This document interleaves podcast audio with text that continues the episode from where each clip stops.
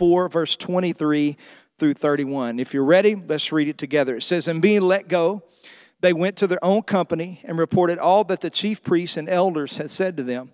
So when they had heard that, they raised their voice to God with one accord and said, Lord, you are God, who made the heaven, the earth, and the sea, and all that is within them, who by the mouth of your servant David said, Why did the nations rage, and why did the people plot vain things?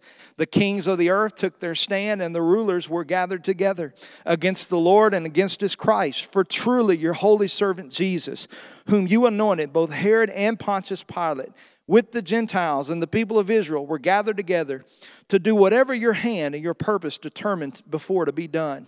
Now, Lord, look on their threats and grant to your servants that with all boldness they may speak your word by stretching out your hand to heal, that signs and wonders may be done through the name of your holy servant Jesus. When they had prayed, the place where they were assembled together was shaken, and they were all filled with the Holy Spirit and they spoke the word of God with boldness. Father, thank you for your word tonight. And I pray that that same Holy Spirit that filled them in Acts chapter 4 would fill us tonight. We give you the praise for it in Jesus' name. Amen. Uh, tonight, I want to continue on my teaching series, Fire Starters. We started this last week uh, on, on Wednesday, but actually we kind of culminated that uh, and began that on Wednesday, uh, as or I'm sorry, a couple of Sundays ago rather, when we were talking about the outpouring of the Holy Spirit. And so, what did we learn? We learned that God's desire was to fill and empower the church with the Holy Spirit to go out into the world and do the work. Last week we talked about possessed possession with the intent to distribute. We talked about what does it mean when somebody's busted with a lot of drugs, let's just say a, a, whole carload or a truckload. They don't get just get a drug charge, but they get um, they get busted basically with the charge that says they had enough and they were trying to distribute it. And we looked at Acts chapter 3 where the man was at the gate called Beautiful and the disciples were looking and they said, Silver and gold have I none, but such that I have I give to you in the name of Jesus Christ of Nazareth, rise up and walk. Our great summation of last week's message was this you cannot give away what you don't possess. And we also, on the back of that, we talked about how the baptism of the Holy Spirit, the power, the tongues, all of the things that come packaged with the baptism of the Holy Spirit does not come to us just so that we can have a good church service, not just so that we can shout and have goosebumps and sing a great song, that God gives us power to be a witness. Amen?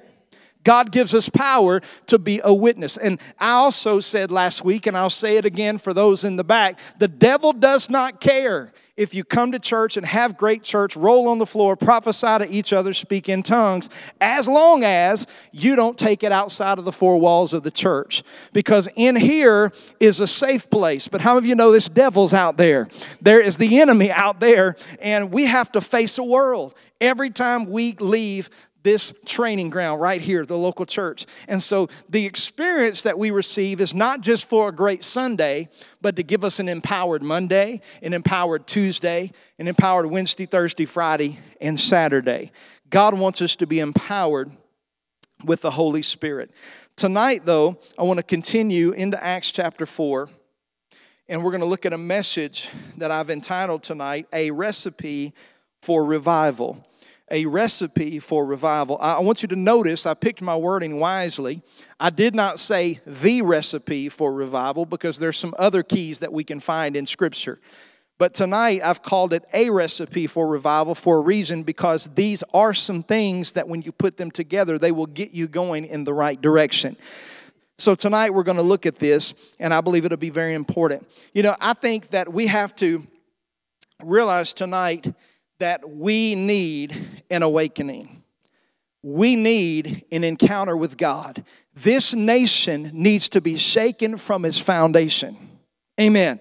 From the greatest corridors of the White House to our communities to the rural areas, we need a shaking by the power of God. We absolutely, positively need God to shake us and to wake us out. We call it revival. Oftentimes, you think about revival, people just have this mentality in the Pentecostal circles that revival is this three or four day meeting. Used to be, they used to be seven day meetings, two week meetings, three week meetings that we schedule on a calendar with the shiny haired guest speaker with sings great songs and travel with the soundtrack, and his wife could play piano. Come on, somebody. That's what we think of. But listen, God does not want us to think about revival as a three day, four day meeting that when the preacher leaves, all the fun stops. God wants us to realize that revival or awakening is not an event, it is a lifestyle. It is the lifestyle of the New Testament church. I believe that if He came in a blaze of glory, He doesn't want us to leave out of here in smoldering ashes. He wants us to have the power of the Holy Spirit. I believe it was the late, great Leonard Ravenhill, the author of Why Revival Tarries, that said this Revival costs the same in every generation, it never goes on sale. Revival costs the same in every generation, it never goes on sale. You see, there are some people who sit around waiting for that thing that they love to go on sale. You're watching the stores, you're watching the outlets, you're waiting on Good Friday, and you're waiting to get that good deal. But I want to assure you something tonight. If you're expecting revival to go on sale, it never goes on sale. It costs the same in every single generation. And oftentimes, people just simply don't want to pay the price. The truth is that the church has become spiritually lethargic in our nation. Can I preach to us for a moment?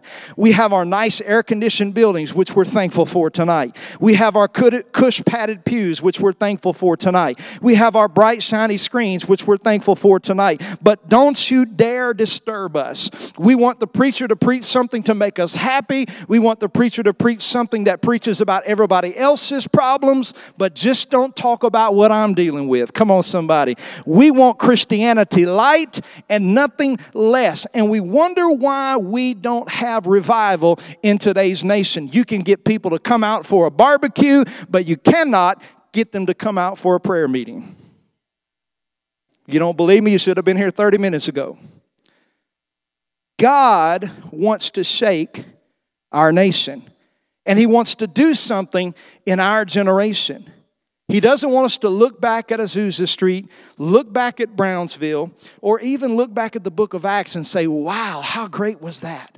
He wants us to press in to something great in our generation. God wants us to see what He can do. But we don't want to be shaken. We don't want to have anything to be asked of us. But let me just tell you the truth tonight. Here within lies the answer. The church grows and thrives the best under pressure. The church does its best under pressure. So, when you look at this, the shaking of nations and the birth of great movements can all be traced back to one thing, and it's, it's a Travis Tritt song T R O U B L E, trouble. Trouble.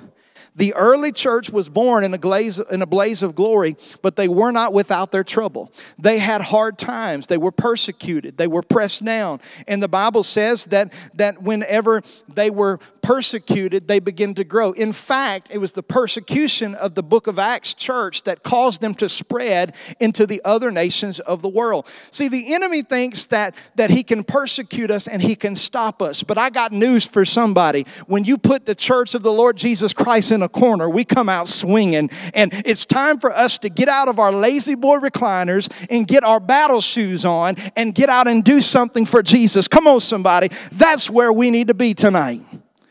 Hallelujah. That's what we got to do. We got to get out there and we got to fight. But so many people don't want to be shaken out of their slumber. Well, I'm telling you, you're in the wrong place tonight. The early church, they dealt with this trouble. Now, I want you to notice something. The early church, They, the, the early, the apostles, the disciples, those who were planting churches, those who were paving the way, I, I need you to get this because they didn't have big fancy degrees from the greatest universities. They didn't have big donors backing their ministry. They didn't have the hottest political candidates giving them an endorsement. But what they had was the power of the Holy Spirit. And when you've got the Holy Spirit on your side, there ain't a devil in hell that can stop you. There's not a demon in the world that can stop you when the power of God God is on your side and the name of Jesus is on your side and the agenda of God's kingdom is the forefront of your life. And so they went out there shaking the nations because they were endued with power. In Acts chapter 3, we see the healing of a lame man. You would think that the healing of this lame man would cause everybody to be happy. After all, they passed him day after day. After all, they saw him there begging. After all, wouldn't anybody be happy that another beggar was off the street, another person wasn't bothering us for a handout? You would think everybody would be rejoicing, but that simply wasn't the case because there were some people that were upset. So we begin to read down the end of Acts chapter 3. This man is leaping and rejoicing and praising God, and his testimony is not one that's just verbalized, but is visualized. Everybody can see that this man was here one day, and now he's here the next. He was debilitated one moment, mobilized the next, dancing, rejoicing, and praising God.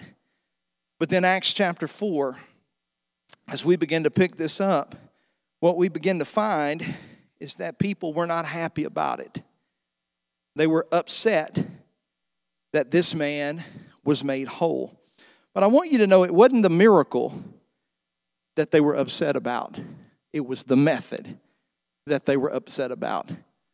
And in this particular passage tonight, we see several things. And I want you to look at these with me. The first thing that we see, number one, is we see persecution. We see persecution.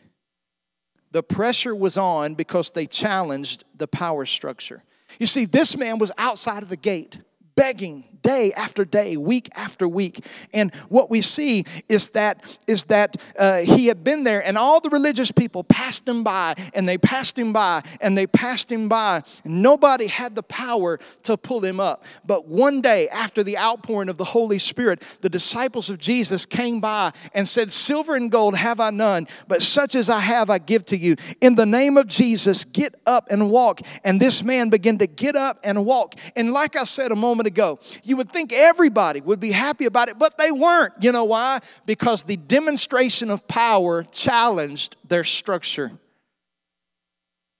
It began to expose the inadequacies of the day. You know what Jesus said about the Pharisees and about others? He says they have a form of godliness but they denied the power thereof. The issue wasn't the miracle, the issue was who did the miracle. You see, when the apostles were arrested, they were upset. The people were. They were demanding them not to preach anymore in the name of Jesus and don't, don't go talking about his name. And the apostles said, Guys, what, what do you think? You don't think that we healed this man, do you?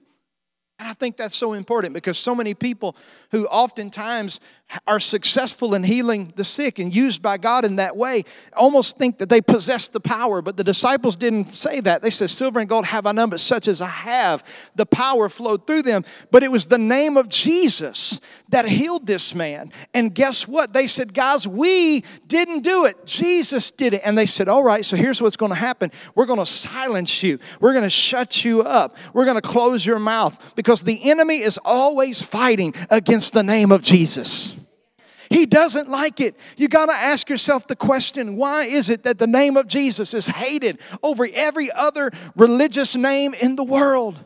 You can go to the Supreme Court and you can pray in, in the name of a man or a woman, however they say. You can make a mockery over Christianity, but they do not want you to say the name of Jesus. They don't want to hear about the Bible. They don't want to hear about the Ten Commandments. They don't want to hear about anything. Isn't it funny they don't protest the Book of Mormon? Isn't it funny they don't uh, protest some of the other things? Why? Because they recognize the power that comes from God, God's Word, and God's Son, the name of Jesus Christ.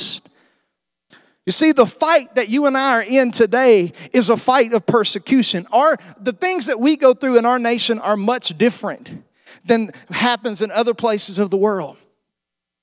I just have to say it tonight we're blessed. But our blessing is turned into a curse because we're coddled. You know, in Malaysia and Pakistan and India and other far flung places of the world where the name of Jesus is not named greatly, where there is Muslim domination and, and things of that nature, uh, you have to really fight to be a Christian. You've got to sacrifice some things. You, you can't just be a half hearted one way in and one way out. You got to be all the way in. Even going to church in one of those nations is risky. If you get caught, you can get killed. They can kill your family. They can do all types of things. But people are willing to risk it because they figure that the cause of Christ is worth dying for. You know, it's always troubled me that there's some people say, I'll, I'll die for Jesus, but you won't even live for him. Come on, somebody. How can you give him your life if you can't even give him two hours on Sunday? Oh, I'm preaching good now. Persecution is what we're facing in this, in this world. And we, we're going to see it differently in America. It may not look like it looks like in other nations, but we're going to see it. Mark my word. Say, Pastor, that's negative. No, it's Bible. Mine is not forget America's not mentioned in the Bible, at least directly. But also, far as I can tell, the scripture says before the battle of Armageddon, most every nation will turn against Israel. And America is going to find itself crossways with God. Now, hopefully, I'm going to be out of here by then. I don't know about you. I'm a pre tribber. I'm going out on the first bus available. If you want to stay for the Antichrist and have cupcakes with him, that's up to you. But I plan on getting out of here. But let me tell you, the fight that we're in is always a spiritual fight, and it's a fight against good and evil. And ultimately, it's against the name of Jesus and against the adversary. Isn't that interesting today? That the enemy has crept into most preaching in our nation. You don't believe me? Turn on Christian television. Find some of the preachers on YouTube there's an absence of teaching on the blood. There's an absence of teaching on the name. There's an absence of teaching on hell, heaven. There's an absence of teaching on the rapture of the church. There's an absence of teaching on anything that makes us feel convicted. And it's got us to the point where our flesh is so coddled that we turn away and run anytime somebody doesn't shake our hand, doesn't speak to us the way we think they should, or whatever. Folks, let me tell you something. If you can't run with the footmen, how will you ever keep up with the horses? It's going to get worse from here. The enemy is always fighting against the name of Jesus. And I want you to see something. These disciples were under pressure. They were told, You better not preach in the name of Jesus. But what did they do? Did they tuck tail? Did they run? Did they say, okay, you're right? After all, we have to obey the government. Let me just t- talk to you about that. Romans does tell us to obey the, the governing authorities and the law of the land. But the catch 22 there that the scripture shows us, and there's precedent from all, the Old Testament to the New, is that we obey the law of the land up until it starts to disobey the word of God. And so, listen, in Daniel's day, they said, Don't pray. What did he do? They prayed. When we see Pharaoh in Egypt, the midwives were ordered to kill all the male children. What did those convicted midwives do? They said, No, we're not, we're going to disobey. There were times in the New Testament where they disobeyed the law because God's law superseded the natural law. And let me tell you something, it doesn't matter what the government says, it doesn't matter what anybody else says, because don't you, don't you even think for a moment. Everybody's been pushed to online, social media, YouTube, and I like all that and I use all that. But let me tell you something. You go to preaching about some stuff on YouTube, they cut you off.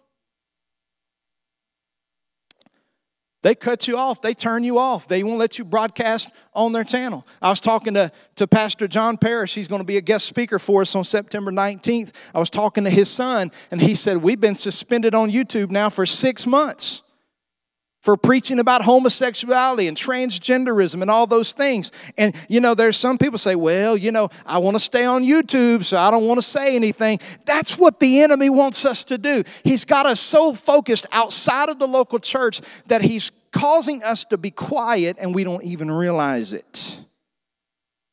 In some nations of the world, our northern neighbors, Canada, you cannot talk about homosexuality on Christian television. The first time you're fined like, I think it's $150,000. Second time you're fined like half a million dollars. Third time, and you're cut off completely. That's not Iraq, it's Canada. Because truth sounds like hate to those who hate the truth. Amen we see persecution. But what happened when the church was pushed in a corner? Are you ready? Here's the next thing we see we see prayer. They didn't fuss, they didn't complain, they didn't quit. They went to the one who could do something about it. So, what did they do? They went back, the Bible says they went back all into their own company. And the disciples, after they were told, You can't preach anymore in this name, they all came back together and they got in a place of prayer. Can I tell you tonight, we have underestimated and we have devalued the ministry of prayer. Prayer is so important. It is more important. You, you might not believe this. Prayer is more important than preaching. You don't believe me? Jesus didn't go in the temple and say, You turned uh, my, my father's house into a den of thieves. I've called it to be a house of preaching. He didn't say that. That doesn't mean preaching's not important. It's very important. Teaching is very important. But he said, My father's house should be called a house of prayer. Preaching, or prayer rather, is more important than preaching. Prayer is communicating and dialecting with our Father. And what did they do when they found themselves in a corner? They went to prayer. Can I tell you something? I'm about to blow your mind with this statement. Do you know why people would rather listen to preaching than pray? Because preaching only costs the person who's preaching something, but prayer costs everybody something. Oh, let me say that again. Oh, we want to go to a church where the preacher can preach good. We want a homily, three points in a poem, and the Greek and the Hebrew, and, and to tell us the intricate meanings of the scripture. But listen, I'm the only one having to dig all that out. Prayer, everybody's on equal playing ground. And all of us have an opportunity to come straight to the throne of God. The enemy has caused us to see prayer as some passive thing that's really not all that important. We pray when we're in trouble. We pray when we need money. We pray when our kids aren't doing the way they think they should. But friends, let me tell you, as the as Corrie ten Boom said years ago, prayer is not our uh, uh, spare tire. Prayer is our steering wheel. It's what guides our life. It's not what saves us when we're in trouble. Now, thank God we can pray when we're in trouble. And I think that we see a pattern of the disciples praying other times aside from when they're in trouble. But in this moment, they go to God. Why? Because they realize prayer is where I draw my strength. Prayer is where I draw my strength. When I get alone with God, He energizes me. He gives me wisdom. He gives me instruction. He gives me understanding. And He enables me to be victorious. We see prayer. So when these disciples were up against the wall, they go to God and they said, God, we want you to look at their threatenings against us. And they begin to quote scripture. They start quoting the Old Testament about David. Why do the nations rage? and the heathens plot vain things. They begin to quote the Old Testament scriptures and then they talk to God. Let's go back and look at their prayer. Let's go look at it. Can we do that? Acts chapter 4. And let's look at uh, verse number 24. So when they heard that, they raised their voice to God with one accord, and they said, Lord, you are God who made the heaven and the earth and the sea and all that is within them. What are they doing? They're acknowledging the supremacy of God. He said, You all that's in them, who by the mouth of your servant David have said, Why do the nations rage and the people plot vain things? The king of the earth took their stand, and the rulers were gathered together against the Lord and against his Christ. They're saying, Lord, look at the rulers of the earth. They're fighting against us, and they're fighting against your plan. And then he says, For truly against your holy servant Jesus, whom you've anointed, both Herod and Pontius Pilate with the Gentiles and the people together, they were gathered together against us to do whatever your hand and your purpose determined before to be done. Now look at this. Now, Lord, look on their threats and grant to your servants that with all boldness they may speak the word by stretching out your hand to heal, and that signs and wonders may be done through the name of your holy servant Jesus. Notice this when they were in a troubled time and their back was up against the wall, they prayed and they said, God, we don't want to run from this, we want to run through this, and we need your power. Folks, can I tell you something? That when times get hard in our nation, when times get hard in your family, when times get hard in life in general, you've got to find yourself in a place of prayer and say, God, I want you to see what the world is doing, and I want you to give me some boldness to be able to stand up. One of the saddest things I heard about a couple of months ago, I was talking to an ordained Assemblies of God minister and they made the statement to me. They said well if somebody came in came in and told me to denounce jesus i don't know what i would do. Turn your papers in. What in the world kind of mess is that?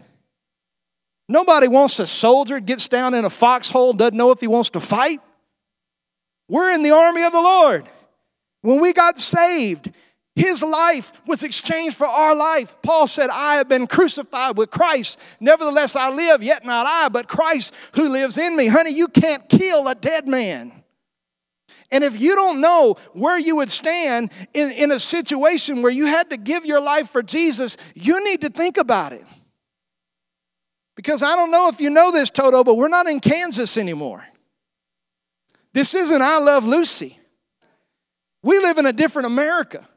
We live in a different place where the Chinese, and I'm not speaking about racially Chinese, I mean the Chinese ideology, buying up property all around us, Muslim countries buying up stuff all around us. We're to find ourselves a silent majority if we don't stand up and get some boldness and willing to stand up and be a witness for Jesus Christ. You better hear what I'm trying to say tonight. Prayer is vitally important. We see persecution, we see prayer, but then I love what happens the next thing we see is power.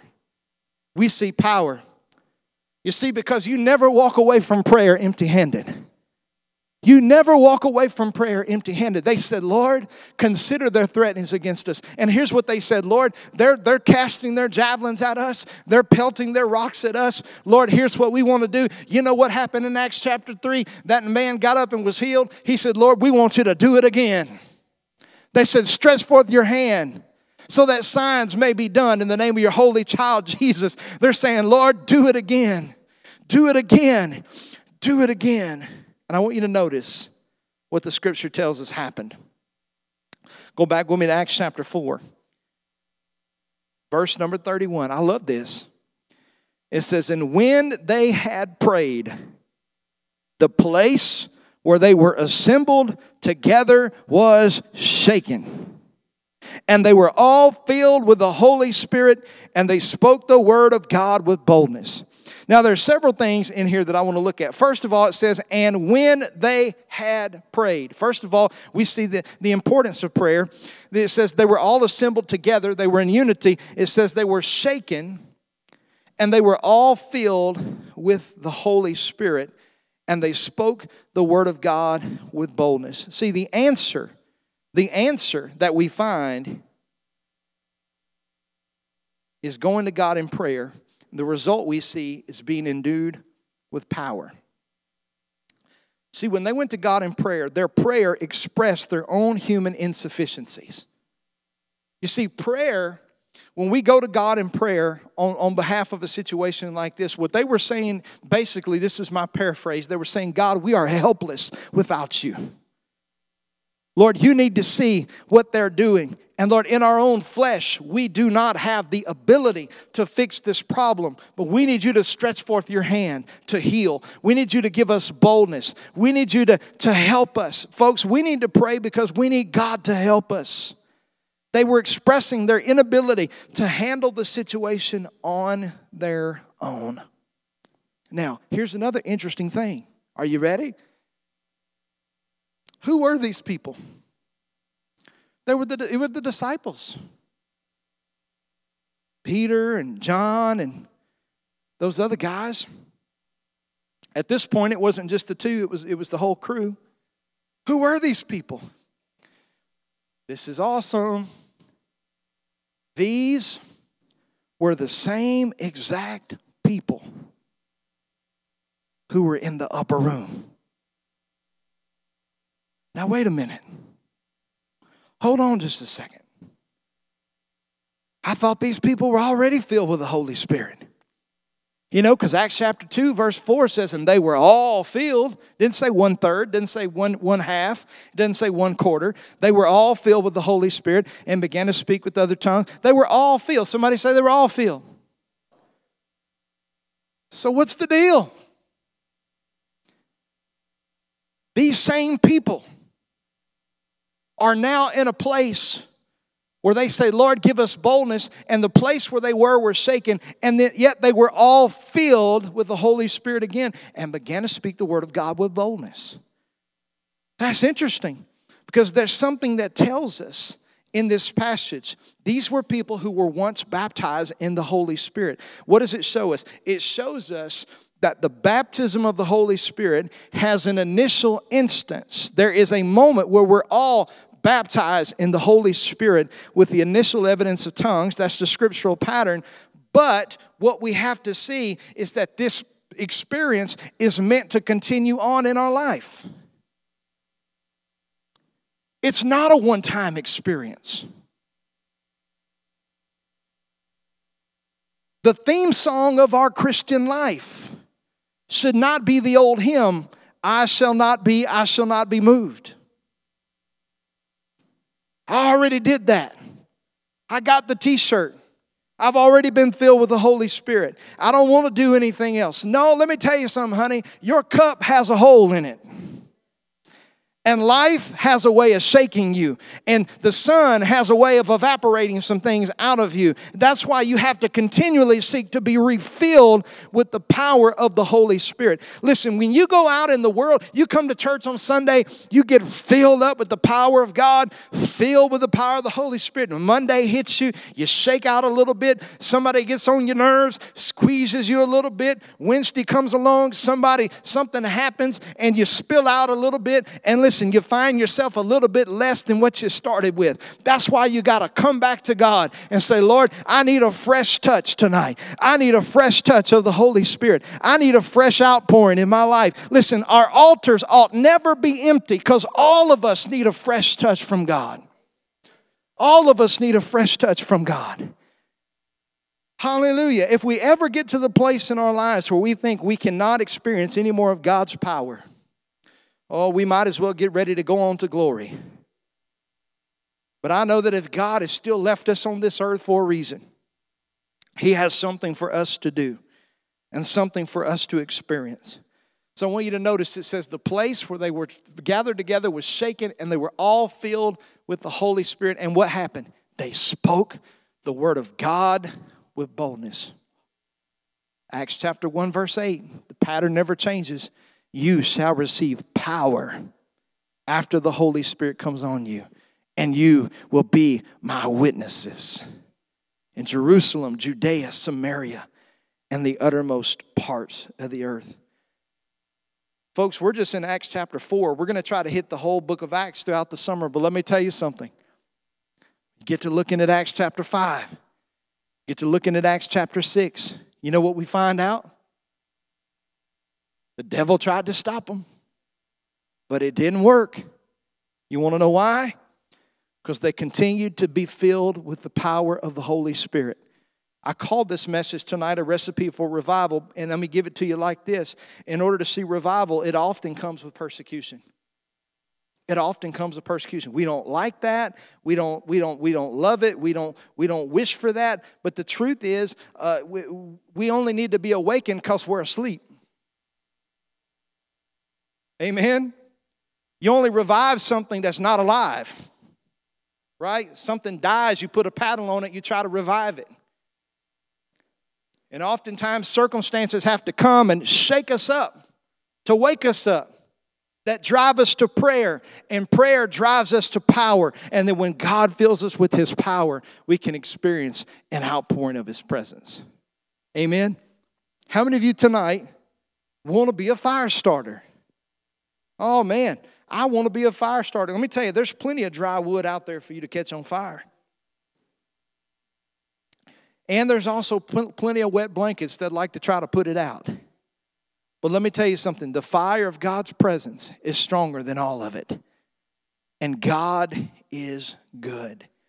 Tonight, I'm going to bring us to a close. You can close your Bible. When we come back together, we'll be looking at Acts chapter 5 and then Acts chapter 6, and we're going to find out how God demonstrated his power. You know, God didn't play with his power. You're going to find out when we look at Acts chapter 5 that God didn't play with foolishness. Because that's, that's, that's, the, that's the chapter where Ananias and Sapphira took a trip. Acts chapter 6, we're going to see the establishing of the church, the establishing of the New Testament deacons who helped wait the table so the apostles could build the foundation of the early church. We're going to see God's desire is to outpour his spirit. Let me tell you something. Out of all the books of the Bible, let me tell you something. From Genesis to Revelation, you want to hear something cool? The book of Acts is the only book that I found. I could be wrong, I stand corrected. But as far as I can find, the book of Acts is the only book in your Bible that does not have a formal closing. You know why? Because it was meant to continue until the day that Jesus comes. It's not the acts of the apostles, it's the acts of the Holy Spirit through the apostles. And guess what? The early 12 apostles may have died, but the Holy Spirit did not. Amen. And He still wants to reach out and change our world through us. Amen. I don't want anybody to go to hell on my watch. I want them to have to jump over prayer. I want them to have to jump over conviction. I want them to have to jump over all type of obstacles before they make a choice to deny the Lord. But listen, I believe in the local church and this book, the book of Acts, is the blueprint pattern for the New Testament church. And I believe if we want the power of the book of Acts and the signs and the miracles of the book of Acts, you're going to have to look in the book of Acts and see that there was some prayer, there was some fasting, there was some consecration, there was some holiness, there was, come on, there was some putting God first. And we're going to see God do some great things. Amen. Stand up with me tonight. Let's pray. Hallelujah. Right where you are, I ask you to close your eyes for a moment.